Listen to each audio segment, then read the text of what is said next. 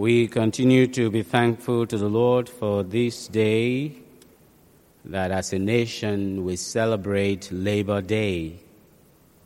And as Christians and Catholics, we decide to celebrate this Mass in honor of today, where we thank the Lord for the work of our hands, for the gift of the earth, and for the sustenance that we all get from the gift of the earth.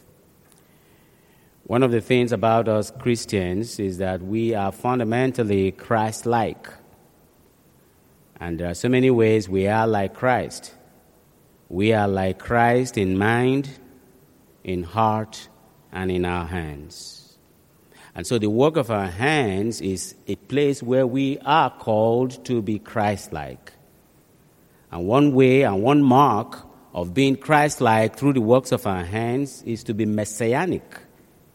Just like Jesus, who was sent to bring freedom to those who are captured, to bring sight to those who are blind, to bring liberty to those who have been held down by burdens.